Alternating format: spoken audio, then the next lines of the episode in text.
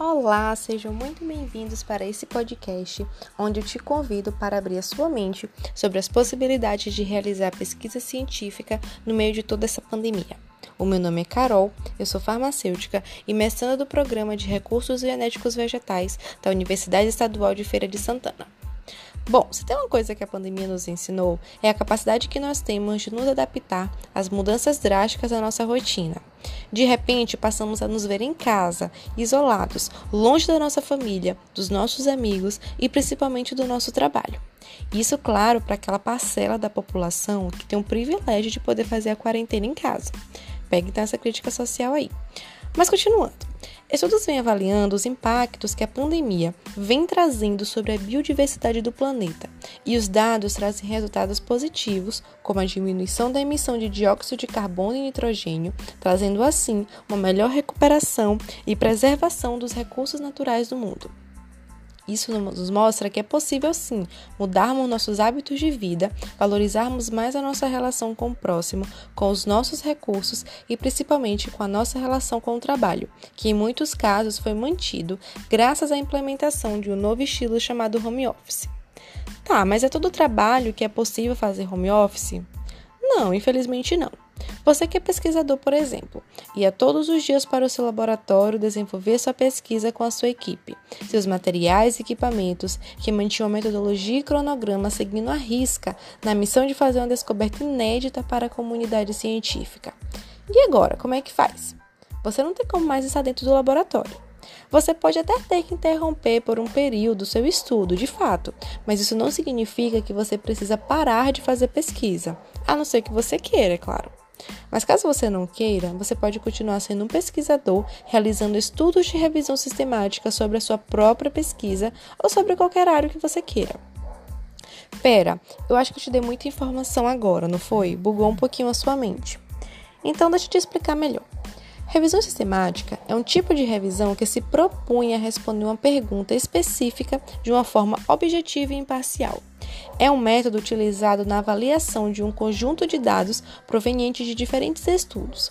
As revisões sistemáticas são consideradas estudos secundários usando estudos primários como fonte de dados, que são os artigos científicos. Seu objetivo é identificar todos os estudos relevantes que possam auxiliar na resposta a um questionamento feito pelos pesquisadores ou pela sociedade, usando critérios que possibilitem avaliar a validade, a relevância, a solidez científica e a aplicabilidade de cada estudo inserido na revisão.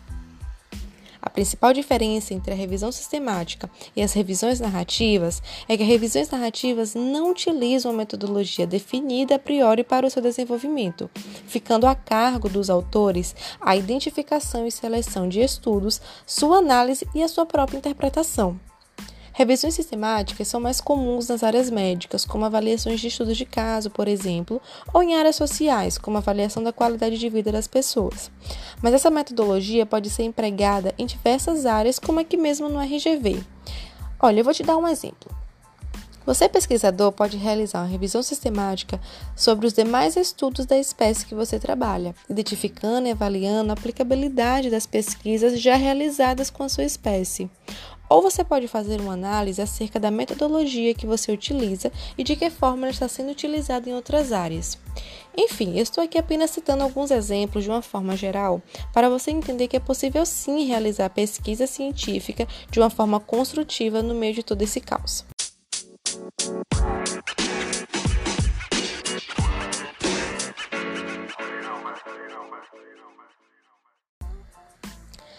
Agora eu vou te dar umas dicas de como você pode estar fazendo isso. Anota aí, porque são seis passos bem importantes. A primeira coisa que você deve fazer é desenvolver exatamente a sua pergunta norteadora para a pesquisa. Talvez essa seja a etapa mais difícil de todo o processo, porque tem que ser algo inovador e que vai trazer ganhos significativos para a comunidade. Esse passo pode levar dias, semanas, mas olha, tá tudo bem. Quanto mais tempo você tiver para pensar, melhor. O segundo passo é o desenvolvimento e publicação de um protocolo de pesquisa. Existem algumas metodologias já validadas que você pode estar utilizando para desenvolver o seu protocolo, e eu vou aqui te recomendar dois.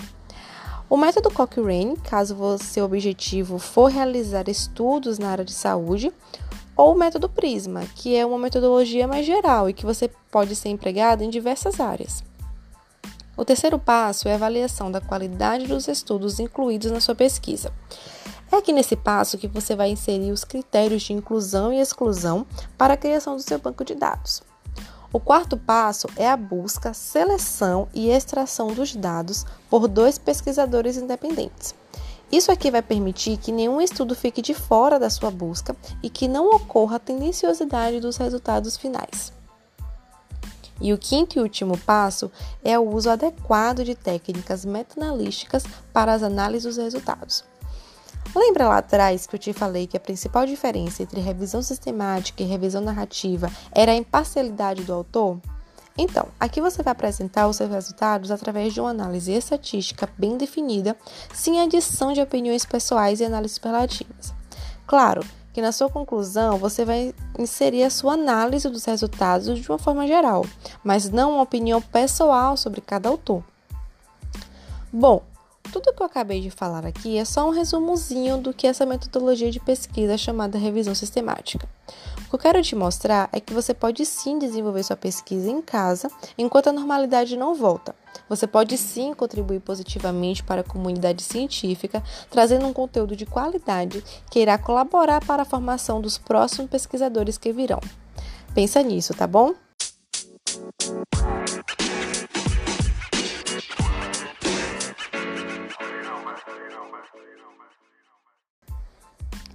Bom, meu nome é Carol, eu agradeço por você ter estado comigo até aqui e desejo que possamos sair dessa pandemia como seres humanos melhores e profissionais renovados. Um grande beijo e até a próxima!